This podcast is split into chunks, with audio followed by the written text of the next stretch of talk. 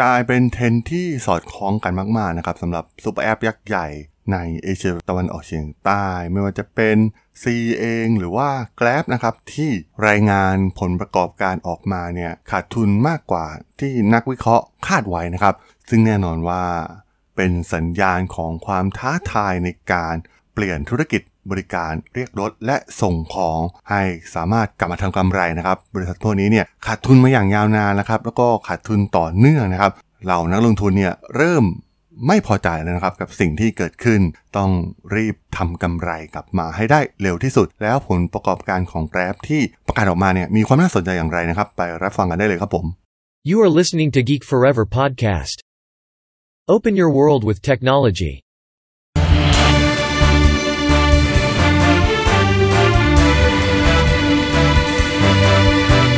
This is Geek Daily.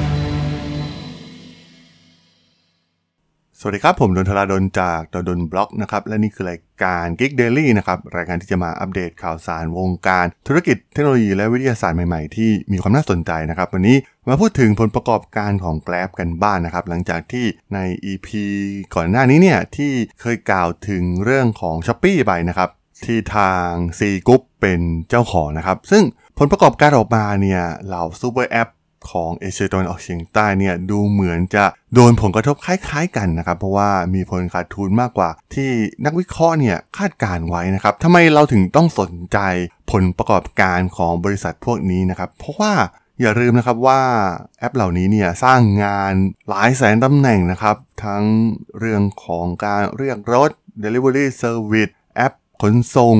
แอปส่งสินค้าหรือแม้กระทั่งธุรกิจอีคอมเมิร์ซที่มีพ่อค้าแม่ค้าออนไลน์มากมายนะครับ เข้าไปเกี่ยวข้อง ซึ่งมันส่งผลต่อภาวะเศรษฐกิจโดยรวมได้เลยนะครับ เพราะว่าตอนนี้เนี่ยอาชีพพวกนี้เนี่ยมีคนเข้าไป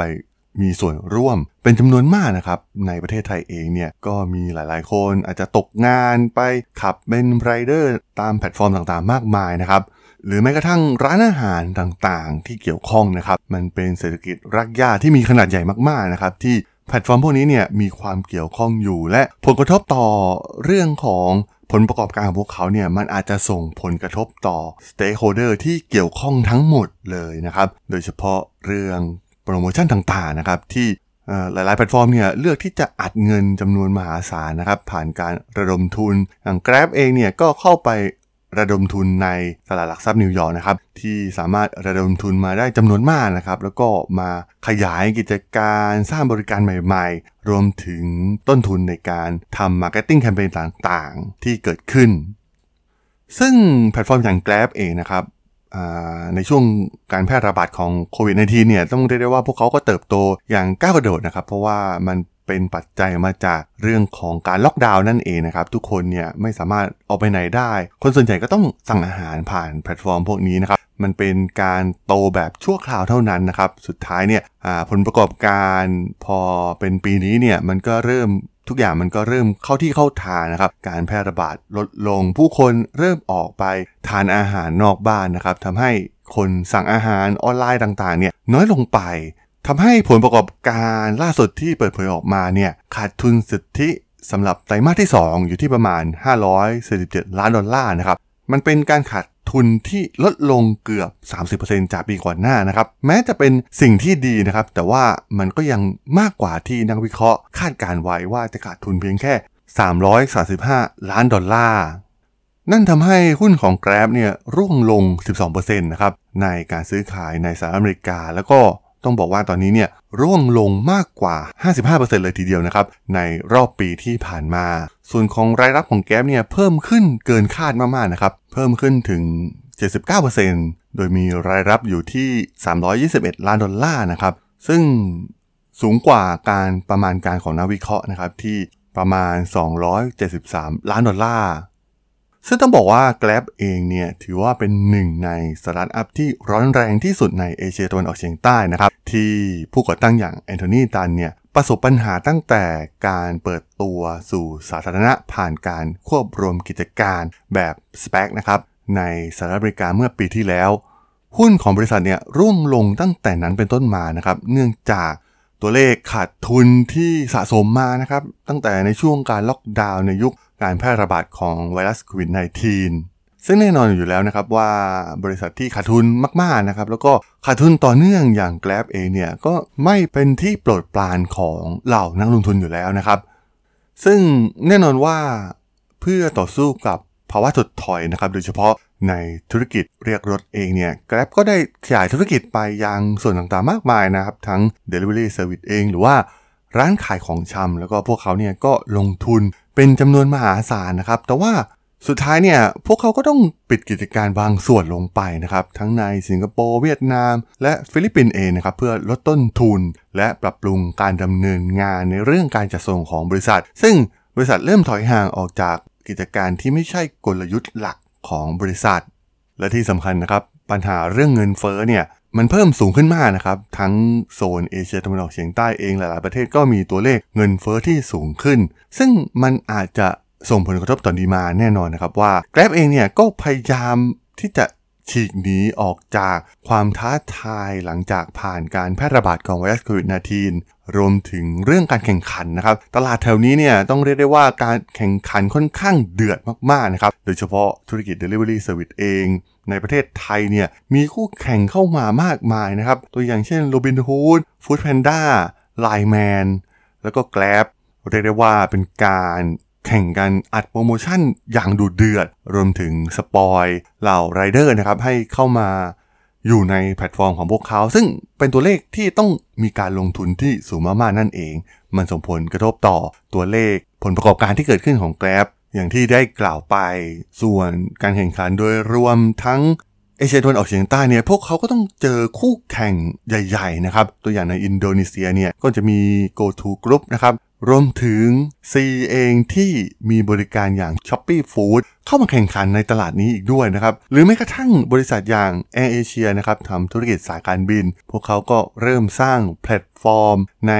ส่วนของการส่งอาหาร Delivery Service เพื่อเข้ามาแข่งขันในตลาดที่เดือดมาก ๆ นะครับเรียกได้ว่าเป็นตลาดที่เหนื่อยมาก ๆ นะครับสำหรับธุรกิจ Delivery Service เอง และดูเหมือนแนวโน้มของธุรกิจนี้เนี่ยจะเริ่มหดตัวลงไปนะครับ เพราะว่าอย่างที่ทราบกันพฤติกรรม ผู้บริโภคเนี่ยเริ่มกลับมาใช้ชีวิตแบบปกติอีกครั้งนะครับ แล้วก็ถ้าใครสังเกต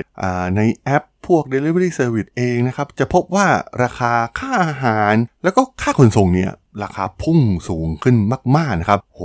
ตัวอย่างง่ายๆนะครับ ผมเนี่ยสั่งอย่างอาหารตามสั่งธรรมดาเนี่ยข้าวหมูทอดกระเทียมไข่ดาว บางร้านเนี่ยพุ่งไปถึง 80 บาทนะครับ ซึ่งแต่ก่อนเนี่ยเราซื้อกันได้ในราคาเพียง 40 45 บาทเพียงเท่านั้นนะครับ นี่ยังไม่นับรวมค่าขนส่งอีกนะครับ มื้อหนึ่ง100 บาท คงไม่มีใครที่จะอยากสั่งมากมายนะนะครับ ถ้าเป็นอาหารทั่วไป ซึ่งก็เหมือนกับธุรกิจอีคอมเมิร์ซนะครับ อย่าง s h อ p e e เองที่รายงานผลประกอบการไปก่อนหน้านี้ที่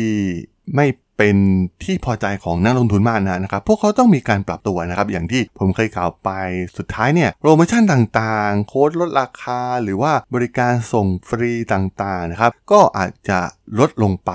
รวมถึงสิ่งสำคัญที่มีผลต่อพ่อค้าแม่ค้าก็คือเรื่องของค่าคอมมิชชั่นนั่นเองนะครับ พวกเขาต้องรีดค่าคอมมิชชั่นต่างๆ เพิ่มมากขึ้นแน่นอนนะครับ มันส่งผลกระทบเชิงลบต่อเหล่าพ่อค้าแม่ค้าชาวไทยนะครับ เพราะว่าส่วนใหญ่ก็ขายในแพลตฟอร์มเหล่านี้เนี่ยมันก็กำไรน้อยอยู่แล้วนะครับ หากถูกค่าคอมมิชชั่นกินเข้าไปอีกเนี่ยมันก็แทบจะไม่เหลือกำไรอยู่แล้วนะครับ ที่สำคัญต้องเสียภาษีอีก ซึ่ง หากไม่ทำบัญชีให้ดีเนี่ยสุดท้ายเนี่ยอาจจะถึงขั้นล้มละลายได้เลยนะครับอาจจะขายได้อย่างถล่มทลาย แต่สุดท้ายเนี่ยอาจจะหมดตัวก็ได้นะครับ จากการถูกเก็บภาษี รวมทั้งธุรกิจอย่าง Grab เองที่แน่นอนว่าสิ่งที่สำคัญที่สุดก็คือในเรื่องการ spoil เหล่าไรเดอร์นะครับ ถ้าหากเรามองไปเชิงโมเดลเหล่านี้จริงๆเนี่ยโห มันแทบจะเป็นไปไม่ได้นะครับ ที่ ไรเดอร์เนี่ยจะมีรายได้มากมายขนาดนี้ พวกเขาผ่านการ spoil มาอย่างยาวนานนะครับ ให้รายได้ที่เวอร์เกินจริง บางรายเนี่ยโห ตอนช่วง peak ๆเนี่ยทำรายได้เป็นแสนๆนะครับ ซึ่งมันไม่สมเหตุสมผลกับธุรกิจจริง ๆ สุดท้ายเนี่ยพวกเขาก็ต้องปรับกลับมาให้สมดุลนะครับให้เหมาะสมรวมถึงราคาเชื้อเพลิงต่างๆเนี่ยมันสูงขึ้นด้วยนะครับมันทำให้หลายๆอย่างเนี่ยมันส่งผลกระทบเป็นวงกว้างมากๆนะครับโดยเฉพาะอาชีพไรเดอร์เองที่หลายๆคนเนี่ยอาจจะคิดว่าโอ้โหเป็นอาชีพที่น่าสนใจแล้วก็อยากจะไปทำยึดเป็นอาชีพหลักเลยด้วยซ้ำนะครับแต่ถ้ามองกันระยะยาวจริงๆเนี่ย เมื่อธุรกิจเข้าสู่ภาวะสมดุลนะครับ แล้วก็ Anthony Tan เองเนี่ยก็ได้ประกาศออกมาแล้วนะครับว่าพวกเขาเนี่ยจะเน้นไปที่การสร้างกำไร ซึ่งการทุ่มเงินกับไรเดอร์เนี่ยมันคงจะน้อยลงไปรวมถึงโปรโมชั่นให้กับผู้บริโภคโค้ดลดราคาต่างๆ โค้ดส่งฟรีเนี่ยมันก็คงน้อยลงนะครับ ซึ่งเมื่อนั้นเนี่ยเราก็จะได้เห็นตัวเลขที่แท้จริงนะครับว่า บิสเนสของพวกเขาเนี่ยมันรันด้วยโมเดลอย่างไร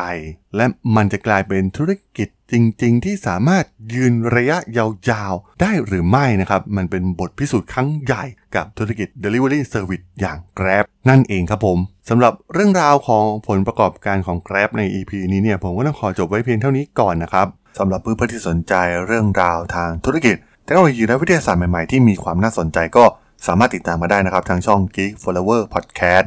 ตอนนี้ก็มีอยู่ในแพลตฟอร์มหลักๆ ทั้ง Podbean Apple Podcast Google Podcast Spotify YouTube แล้วก็จะมีการอัปโหลดลงแพลตฟอร์ม Blockdit ในทุกๆ ตอนอยู่แล้วด้วยนะครับ ถ้ายังไงก็ฝากกด Follow ฝากกด Subscribe กันด้วยนะครับ แล้วก็ยังมีช่องทางหนึ่งในส่วนของ Line แอดที่ a d ทราดน t h a r a d h o l สามารถแอดเข้ามาพูดคุยกันได้นะครับ ผมก็จะส่งสาระดีๆ พอดแคสต์ดีๆ ให้ท่านเป็นประจำอยู่แล้วด้วยนะครับ ถ้าอย่างไงก็ ฝากติดตามทางช่องทางต่างๆ กันด้วยนะครับสำหรับใน EP นี้เนี่ยผมต้องขอลากันไปก่อนนะครับ เจอกันใหม่ใน EP หน้านะครับผม สวัสดีครับ